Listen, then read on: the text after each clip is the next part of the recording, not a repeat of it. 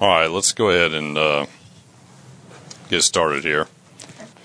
I want to welcome visitors. Good for me to be back. I've probably only been here one week out of the last five. Let's start with a word of prayer. Gracious Heavenly Father, we pause uh, on a beautiful Sabbath morning to acknowledge you as our Creator and our Redeemer. We want to thank you for the gift of life and for the gift of health and for giving us the ability to heal. Most of all, I want to thank you for going to such great lengths to win humanity back to trust and acceptance through the life, death, and resurrection of your Son on this earth. Please guide our study this morning uh, as we examine the announcement of the plan of salvation to mankind. Continue to bless our class corporally and individually. Uh, and ask these things in the name of Jesus. Amen. We're studying lesson number five. The title of it is Atonement Announced. Someone read the the first sentence uh, in Sabbath's lessons that once the Lord had provided. Once the Lord had provided the solution to the deadly reality and power of sin, he immediately announced the good news to fallen human beings. Okay. When was the plan of salvation developed? Before the foundation of the earth. Mm-hmm. Before the creation of okay before the earth was created. Uh, we have we have evidence of that in Revelation, the Lamb slain from the foundation of the earth. Why was it developed prior to the creation? she said he knew what was going to happen. He knew what was going to happen exactly.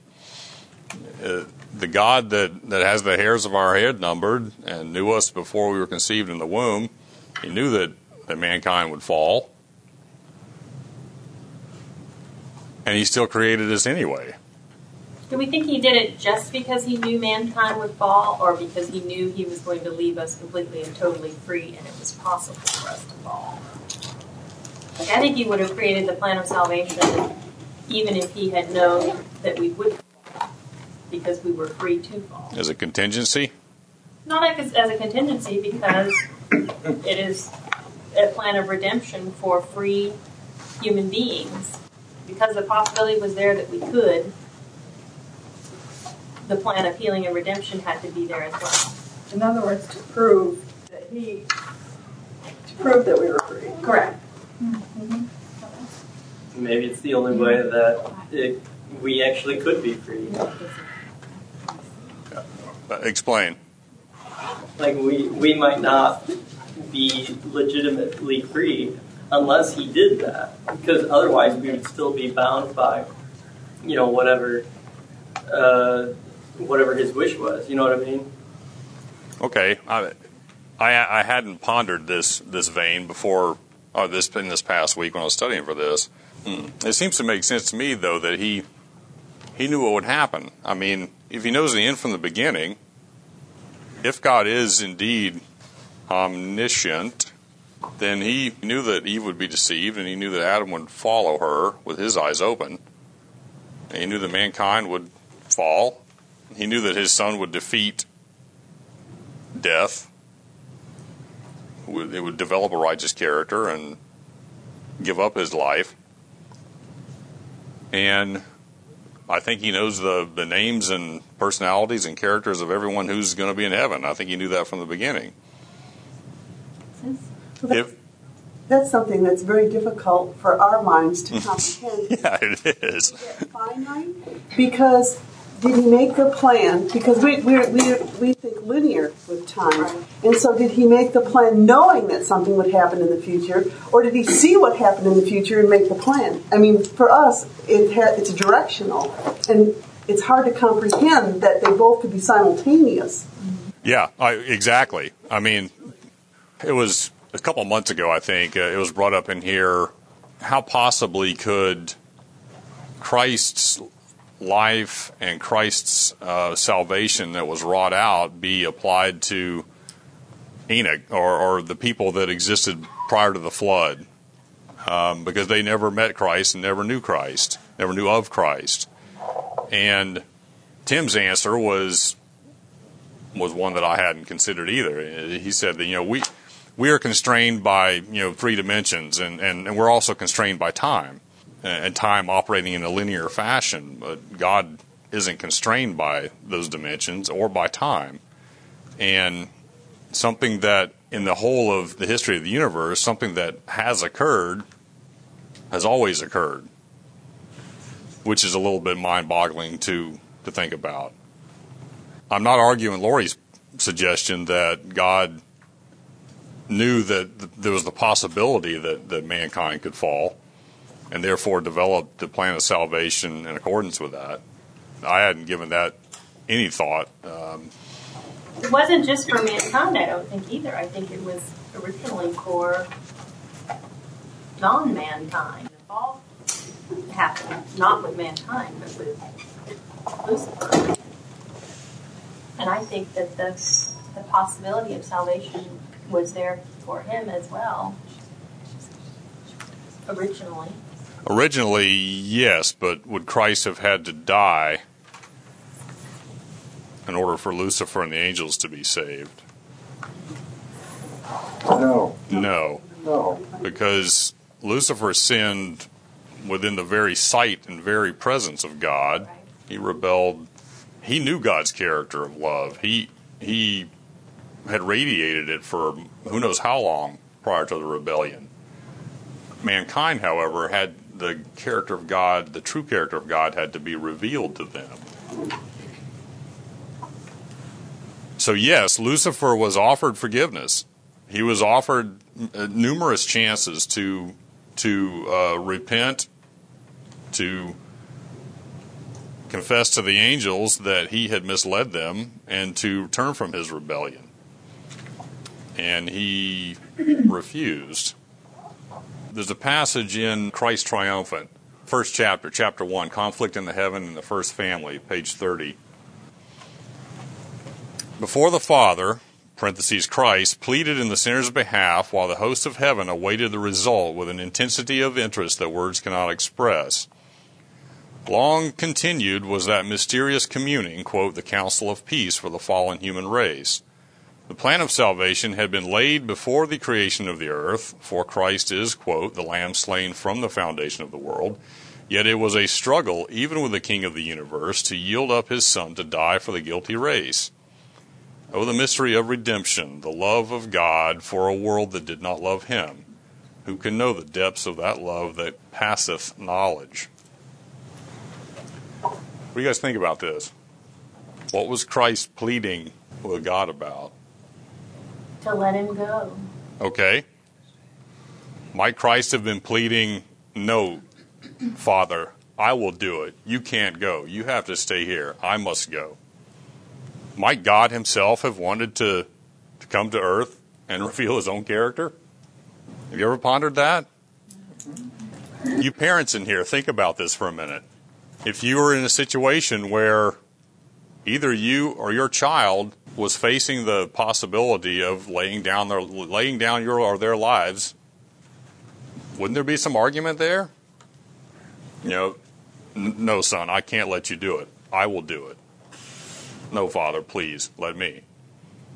Can you see this back and forth occurring? Well, especially when it had been your character that had been maligned. Exactly. Your child was going to reveal the truth about you. Exactly. Think about who suffered more that day on, on Calvary. Did God the Father or did Christ? Both. Parents, who suffered more? Yes, sir. Was it a temptation for God to go to the cross as Christ went to the cross? They both went to the cross. In order to win back the human race, would it not be a temptation to start all over again and just uh, let Adam and Eve go? But they considered, and if they would have done that, what would have happened to in the minds of the universe? So there was a, a kind of obligation. There was a kind of of, of uh, they couldn't do anything else. Otherwise, they would have been misunderstood by the, by the rest of the universe because the universe was looking on what is happening. Nothing happens in the dark. God is transparent with his creatures.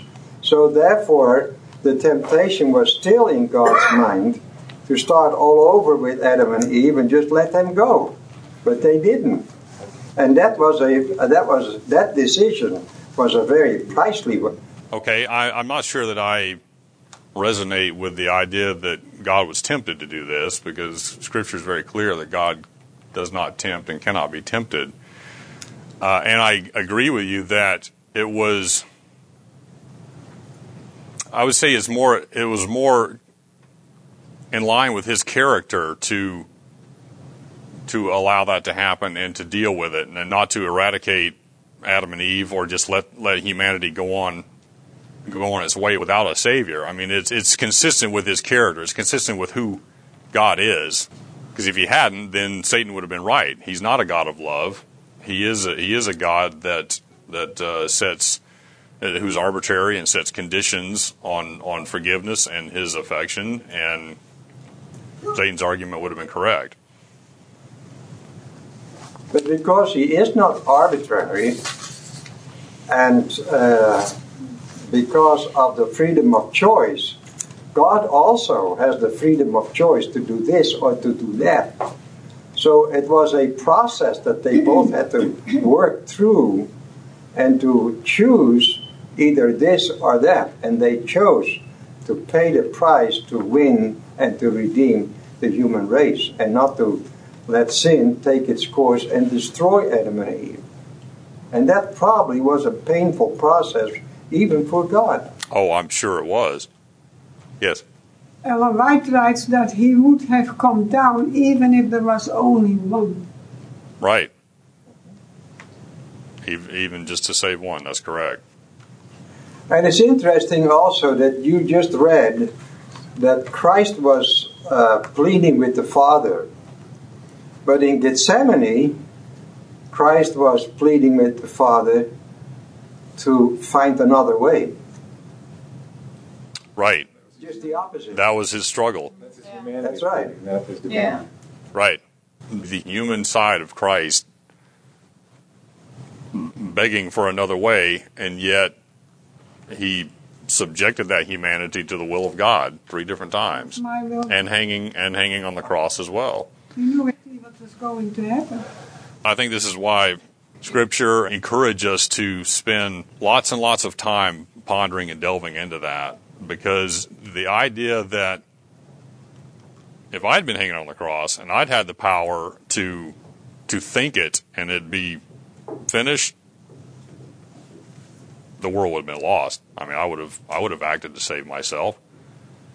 And I think most of us would have as well. The thieves didn't have that luxury. They were they were at the at the whim and, and will of the Roman guards that hung him up there. Christ could have just thought it, and it would have been done. It would have been over. Do we realize the consequences of freedom of choice? There's a there's a big consequence involved in that freedom of choice. You can either do this or you can do that. And in order to stay with the principle of self sacrifice and maintain the freedom of choice, that takes a process. Almost a cosmic superhuman effort. Good. Absolutely. Okay, uh, someone read the memory text, please, for Sabbath's lesson. But he was pierced for our transgressions, he was crushed for our iniquities.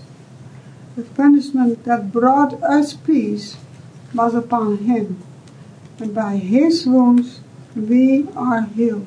Okay, any thoughts on this?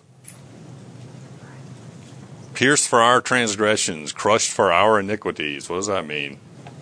Yes, does it mean individual transgressions or corporate transgressions as a rate? As good, good question. What does it mean? Both. We can't be responsible for what somebody else does. Okay, true. What can we be responsible for, though? Ourselves. Our choices that we make when truth is revealed to us. Mm-hmm. Okay. In Pennsylvania, when the nutcase invaded the schoolhouse armed with a handgun, semi automatic handgun, and he lined the girls up against the chalkboard and told them that he was going to kill them. Uh, and the oldest girl steps up and says, Shoot me first hoping that his rage would be spent and he would spare the, the lives of the younger ones. Well, he shot her. The next oldest stepped up and said, Shoot me next. Okay, those girls weren't responsible for his behavior. What they revealed, however, is the love that only the Holy Spirit can impart to us. Uh, we, we care for someone else's well being better, more than ourselves. You guys familiar with that story? It's been it's been mentioned several times in here. I think it happened two three years ago. Let's move to Sunday's lesson. This is the story of when the plan of salvation actually gets announced to mankind. It's already been developed. Uh, it's been developed before creation, but this is when it gets announced to mankind. Um, let's just read Genesis three one through fifteen. Yes. Before we go on, Okay. I'd like to stress the point that he was pierced by who? And that the punishment was brought upon him by who? Was he punished by his father? Was he punished by God? Or was he punished and, and pierced by, by people? Okay. Peter brings out in the book of Acts very, very strongly. He said, You put him on the cross, you could killed him, and you pierced him. And the punishment of sin, the Bible says that sin punishes itself. Mm-hmm. He was not punished by his father, and he was not pierced by his father. And yet, that is the, the popular opinion. Correct. Exactly. And I think that that is wrong. Yep.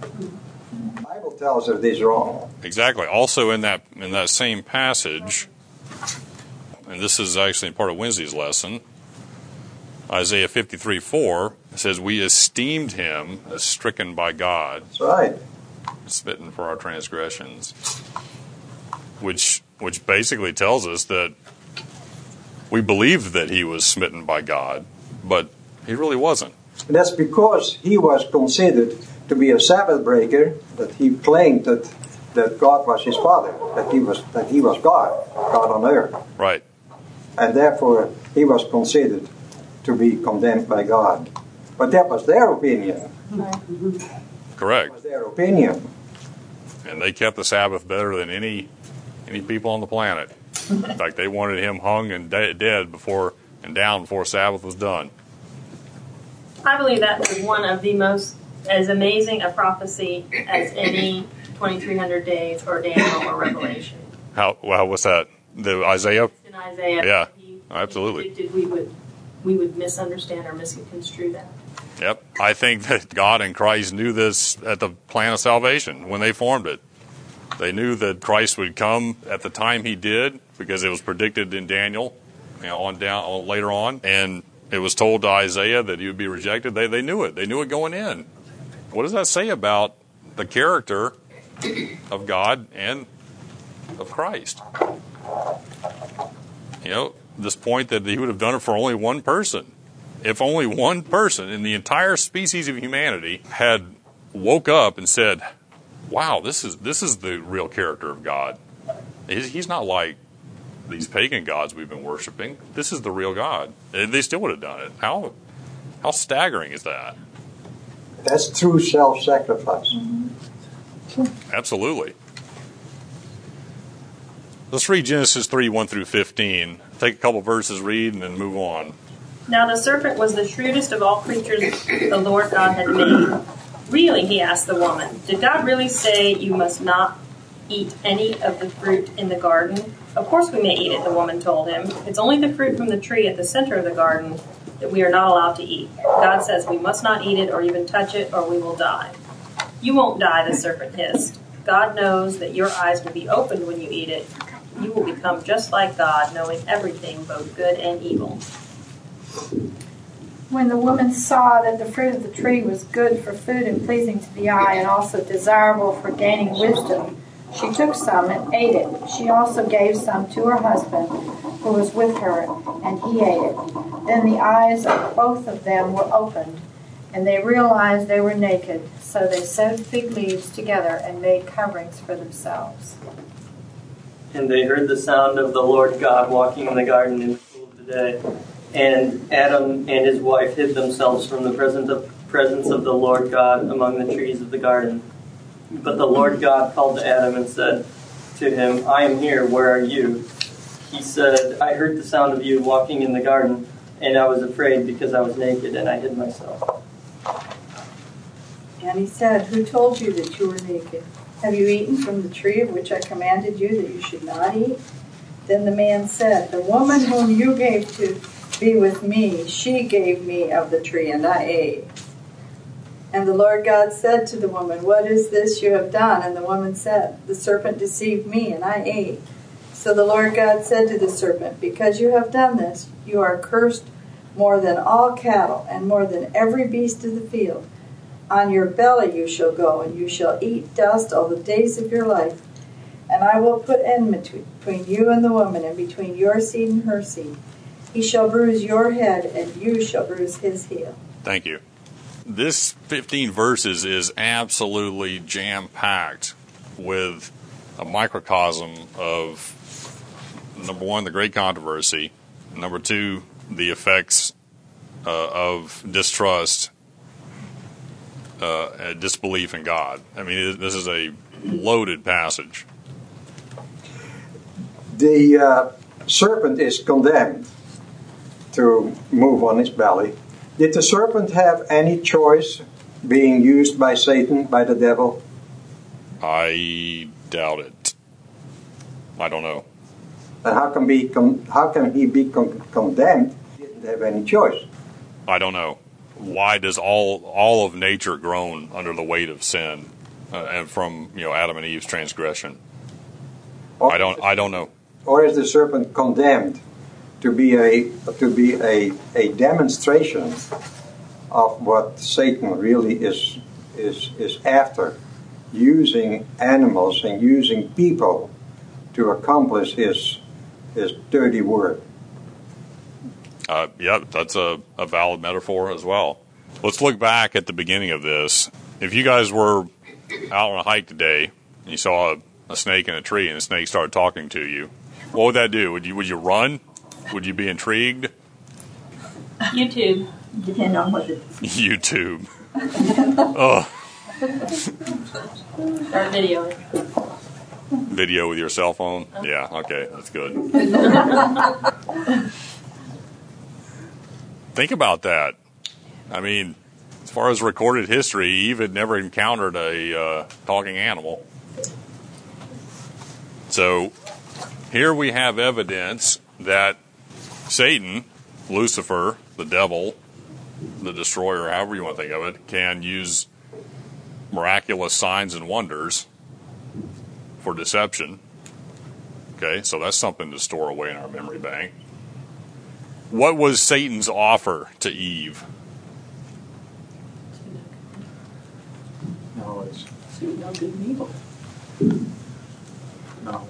Okay, so he promised her, even before that, even before the promise of gaining wisdom, what did he offer? What was the offer? Be like God. He offered her what he couldn't accomplish by himself, and that was be like God. That's right. Even before that, what what was the, what were the first words out of his mouth? God's a liar. You shall not surely die. He offered her immortality. Okay, this is the foundation of all pagan religion. You could even say all religion in, in general is the offer of immortality. Human being, we have this craving to live forever. We have this in. I believe it's a God given. It's a God given yearning for immortality because we were we were originally created to live forever. We were not created for death. We were created to live forever. And Satan says, "Well, if you do this, you're not going to die. You'll live forever. Follow me, you'll live forever." God can't be believed. Would that be a temptation if you've never known death, you've never seen death, you have no concept of what death is? Why would living forever, not knowing the consequence, I mean, the opposite would be death, would be appealing? I mean, what, what is there in the human nature that says something you have no idea what it is to avoid it? God had told him when he's touring them around the garden, said, "That tree there, you're not to touch of it, because in the if you do, you will die." But they didn't And- know it that So they were mortal to be. Well, we don't know that. God could have explained what death was Oh. to them. You know, if you, you will surely die. Well, what does die mean? Yeah. Yeah. Yeah. So I, I don't have any evidence for this, but it seems reasonable to think that they they would have they would have explained, you know, God would have explained what death was. Yes.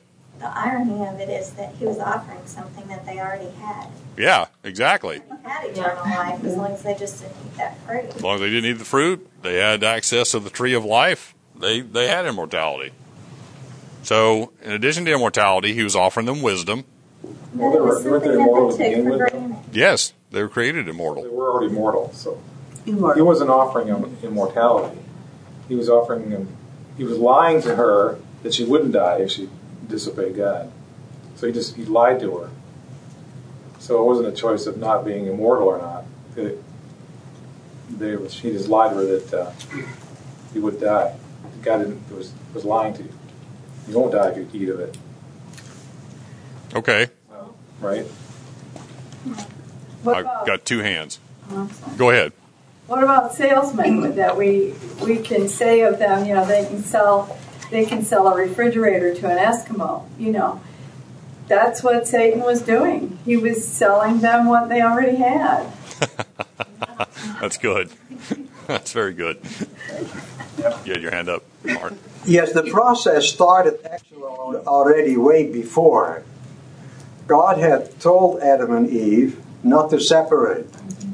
He had told them also why the tree was there. So that was the only place where Satan could enter into the garden. They were warned for that. The angels had talked to them. Our youngest son, and as parents, you always like to keep your children from making mistakes. One time said when he was about eight or ten years old, he said, Can I make one mistake on my own? yeah, why, why is it? That's good. Where does the curiosity comes from that we want to enter into the unknown, even while God warned Adam and Eve and us too? Yet we want to find out on ourselves. And I think the whole sin problem almost it seems like that it is an unavoidable um, consequence of freedom of choice. And the Lord is educating the universe and train them that we can handle the freedom of choice. In order to handle the freedom of choice, that takes power. And that power we have lost because of sin. And that power the universe probably did not know, did not have before sin came into the universe.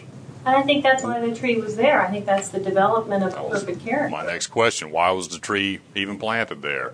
Adam and Eve were created perfect, formed from the dust of the ground and from Adam's own body, breathed the breath of life into them. They were they were created flawless, sinless.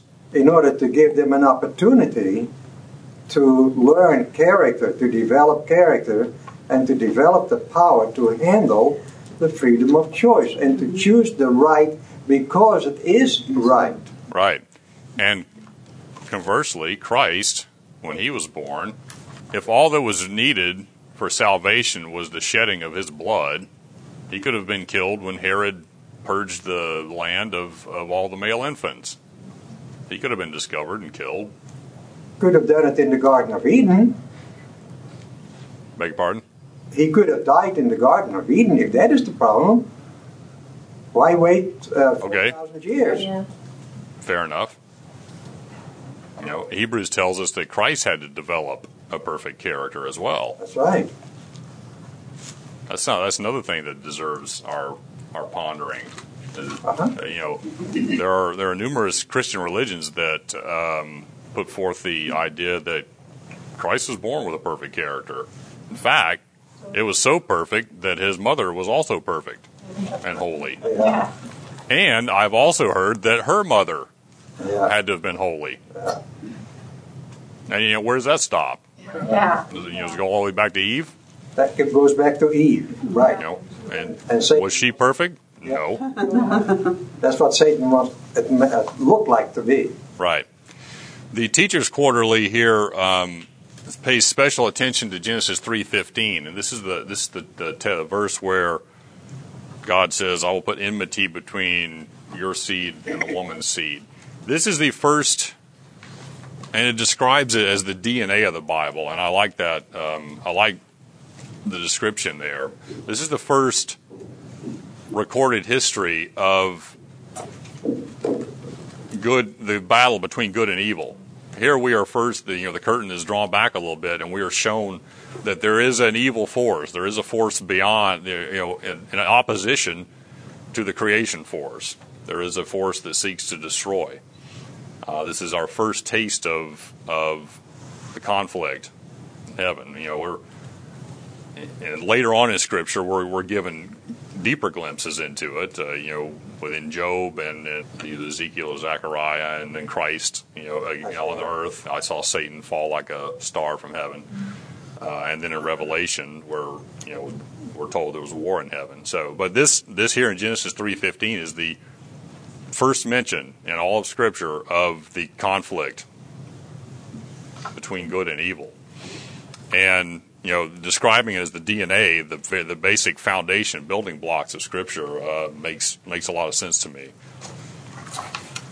Uh, let's look on to um, Monday's lesson. Genesis 22, 1 through 12. This is the passage where God asks Abraham to sacrifice his son Isaac, sacrifice the son of the promise. And it asked these questions What was the nature of the test that Abraham was subjected to? Why would the Lord ask Abraham to do this? And what are the deep issues at stake here?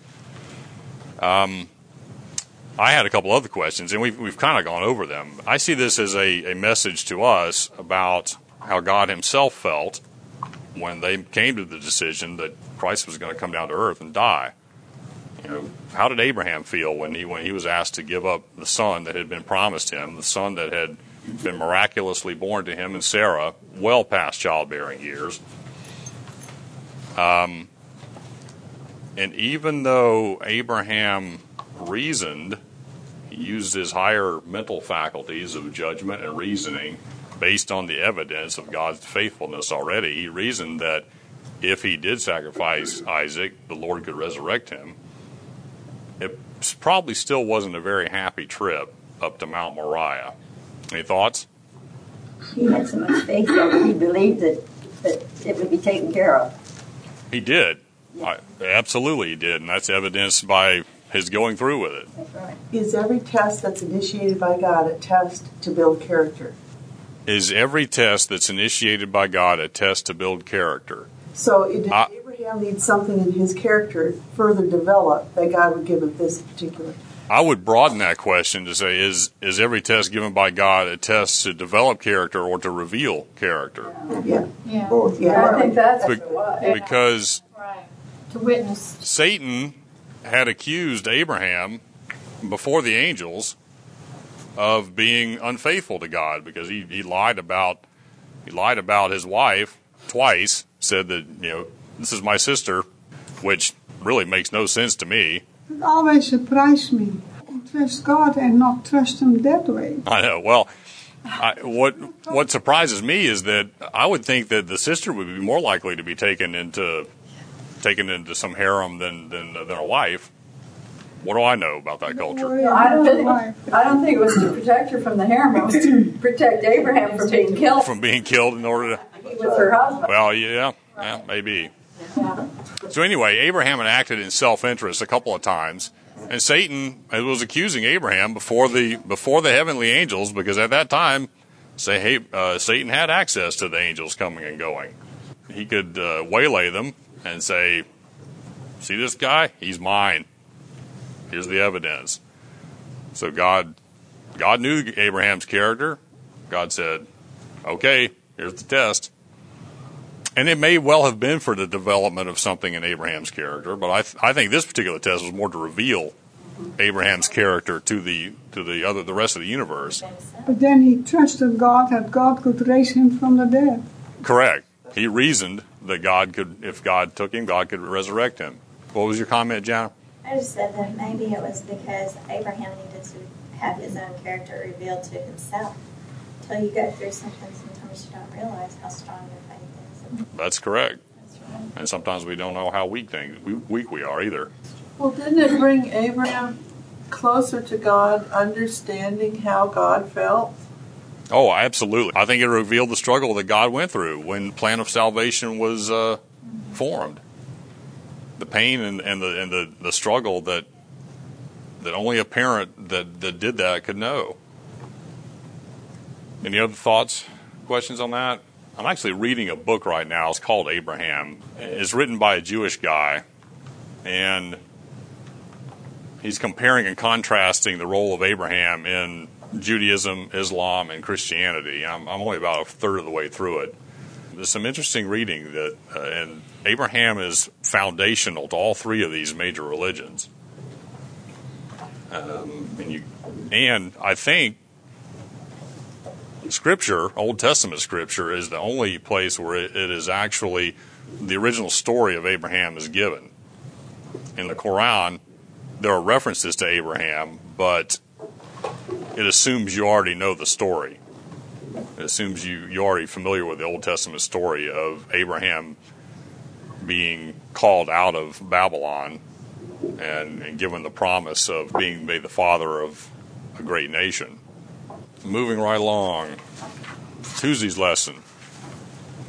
Here we're uh, examining Moses uh, and his and the revelation and his role in that's played in the plan of salvation. Does someone read the second paragraph? Like Moses did not excuse the people. Moses did not excuse the people. He made it clear to them that they had sinned against God. But he also told them that he was going to approach the Lord to ask him to forgive them. Moses knew that forgiveness is very costly and that it should not be confessed with indifference to sin. The Lord's reaction to their idolatry more than proved that. Moses himself became the mediator of the people, their intercessor before the Lord, seeking to obtain for them redemption from their sin. He then did the inconceivable. He offered himself to the Lord as a means of atonement. He was willing to have his name deleted from the book of life, if that would make it possible for the people to be restored to harmony with the Lord. Any thoughts? Yes. Shoot. I think this is very deceiving I agree. or misleading. Mm-hmm. As if God Elaborate. would be placated by Moses. Exactly. God, God knew that he could trust Moses. And that this is a, a, a demonstration of what self sacrifice really means. And, And it is the principle of self sacrifice that holds the universe together. And God wanted the Israelites to see and experience that.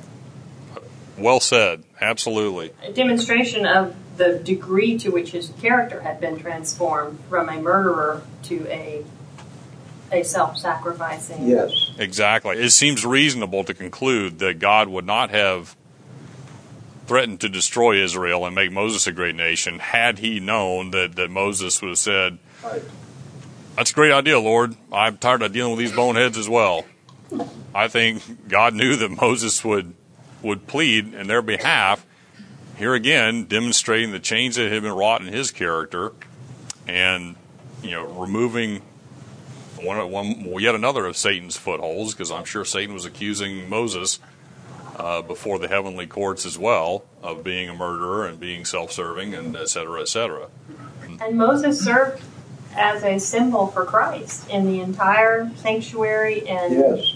sacrificial system. Yep, the the the land, the you know, the shepherd leading the lost sheep, the ministrations, the high priest, the bridge between the invisible God and humanity. I wrote a question down here. This paragraph indicates that Moses was pleading with God on behalf of the people. I think Moses spent more time pleading with the people on behalf of God. I mean, he's continually telling the people, you don't need to be afraid of God. Right. He's kind. He's loving. He's forgiving. He's he's a God of peace. And the people, I mean, think about 400 years of pagan slavery. How ingrained that process would be. You know, almost in your DNA. 400 years is a long time. You know, from now until you know 1600 until now. Think about that. Of a certain group of people being enslaved, and then this in this disembodied invisible voice says I am the God that led you out of Egypt. Thou shalt have no other gods before me. And the thunder and the lightning and the fire on the mountain. And, you know, these people are used to gods that they can see, that they can touch. Um, I think Moses spent more time pleading with the people, pleading God's character in front of the people instead of trying to intervene with God to be forgiving.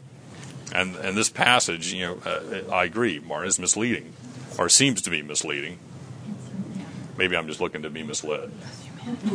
I don't think it's meant to be misleading. I think that that is a very common belief. I still uh, think it's yeah. putting Moses in the yeah. place of Christ, and they think that's exactly what Christ is having to do for the human race. Well, okay, yeah, even even better said. Amen. Ellen White writes in Steps to Christ that unselfishness is the principle of heaven. The principle that Satan hates and its very existence he denies.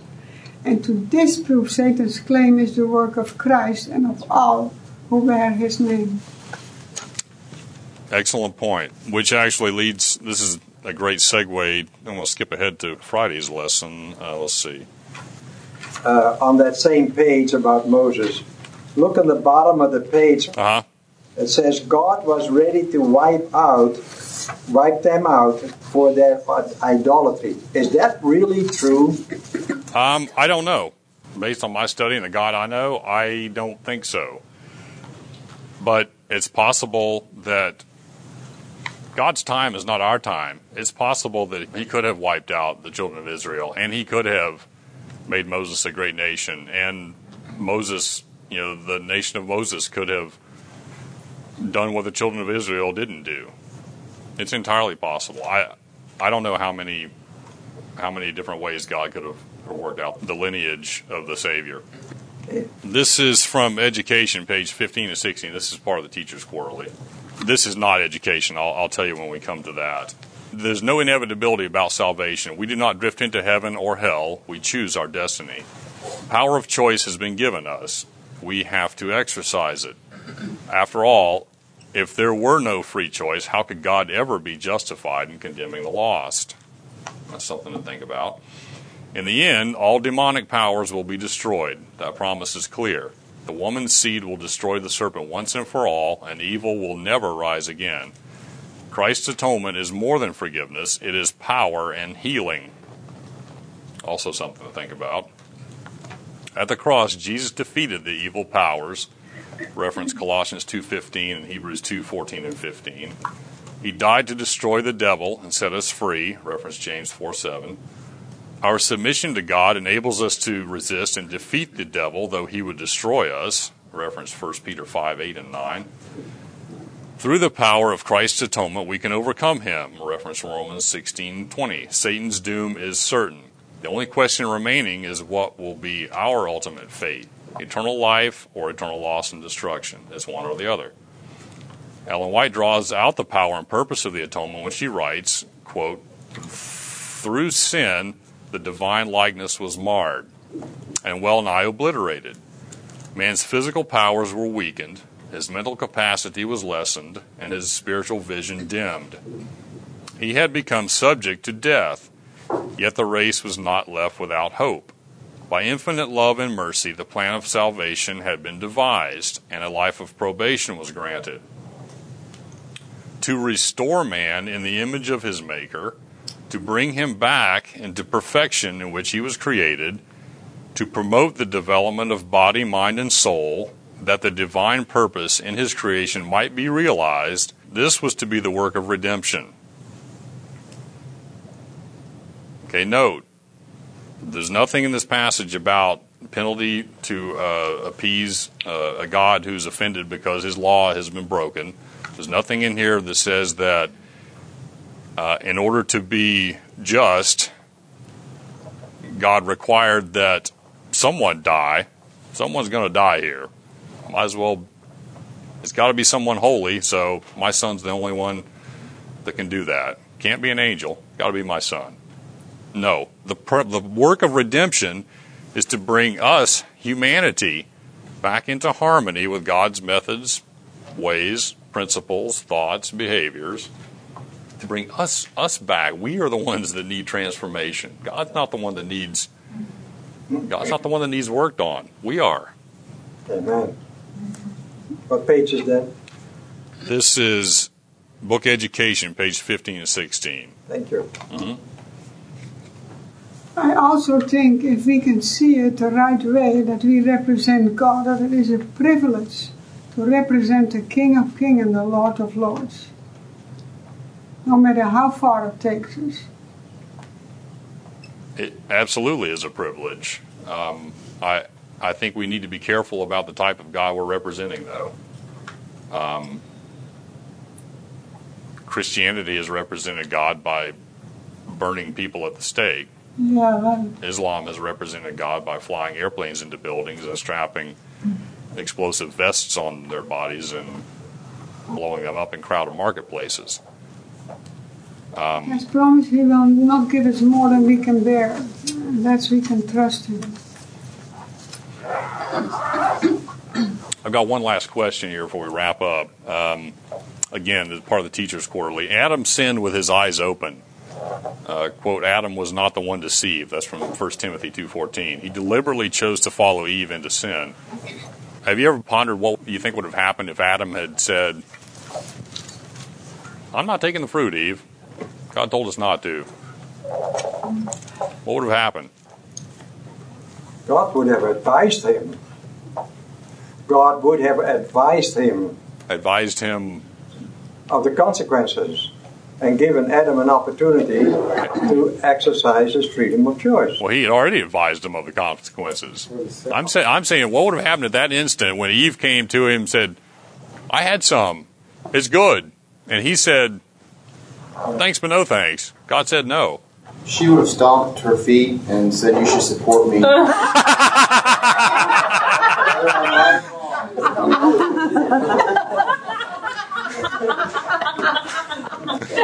I think that's a valuable insight. Thank you, thank you, Scott Kemmerer. I think that is that is wisdom beyond your years. That's well said. God would have found a way to bring Eve back. How? I mean, how? Well, how is he doing it with us? I think maybe the whole story would have changed completely. There still would have had to be a sacrifice for Eve, but maybe it would have been there for Eve instead it had to be. I think maybe God would have shown up a little sooner, whereas when they both sinned, He let them, you know, make the fig leaves, and then He showed up later to see because they weren't they weren't coming to Him. He had to show up for them Right. if there had been a conflict between Adam and Eve, maybe God would have stepped in sooner to say, you know, Adam has done what I asked him to do. Mhm. You did not. I warned you ahead of time. You know, now we're going to get through whatever process needed to get through whenever it was going on. Right. I mean, because it could have just as easily happened the other way. Yep. You know, it could have been Adam and Eve could have said, no, I'm not going to do this. I Right. It happened the way it did for whatever reason. Right. There's some similarity I between the angels because not all the angels went with Satan's beliefs. Mm-hmm. Some didn't. And So there was a there was a I ponder things like this when I'm riding my bike or you know doing something, whatever. I just I wonder what would happen if Eve, if Adam had said, "No thanks." Hmm. Anyway, I think we're out of time. Let's close with prayer. Eternal Heavenly Father, we um, we have a, a difficult time pondering the depth uh, of your love and and Scripture and, and inspiration reveals that we are going to spend eternity and not plumb the entire uh, depths and height and breadth of your love. Um, we thank you for your grace uh, and your love and for forming the plan of salvation and for uh, loving us even though while we were sinners and showing that love and, and giving us to your Son. I ask that you go with each member of this class uh, today and through the next week and bring us safely back in the coming weeks ahead. In the name of Jesus, amen.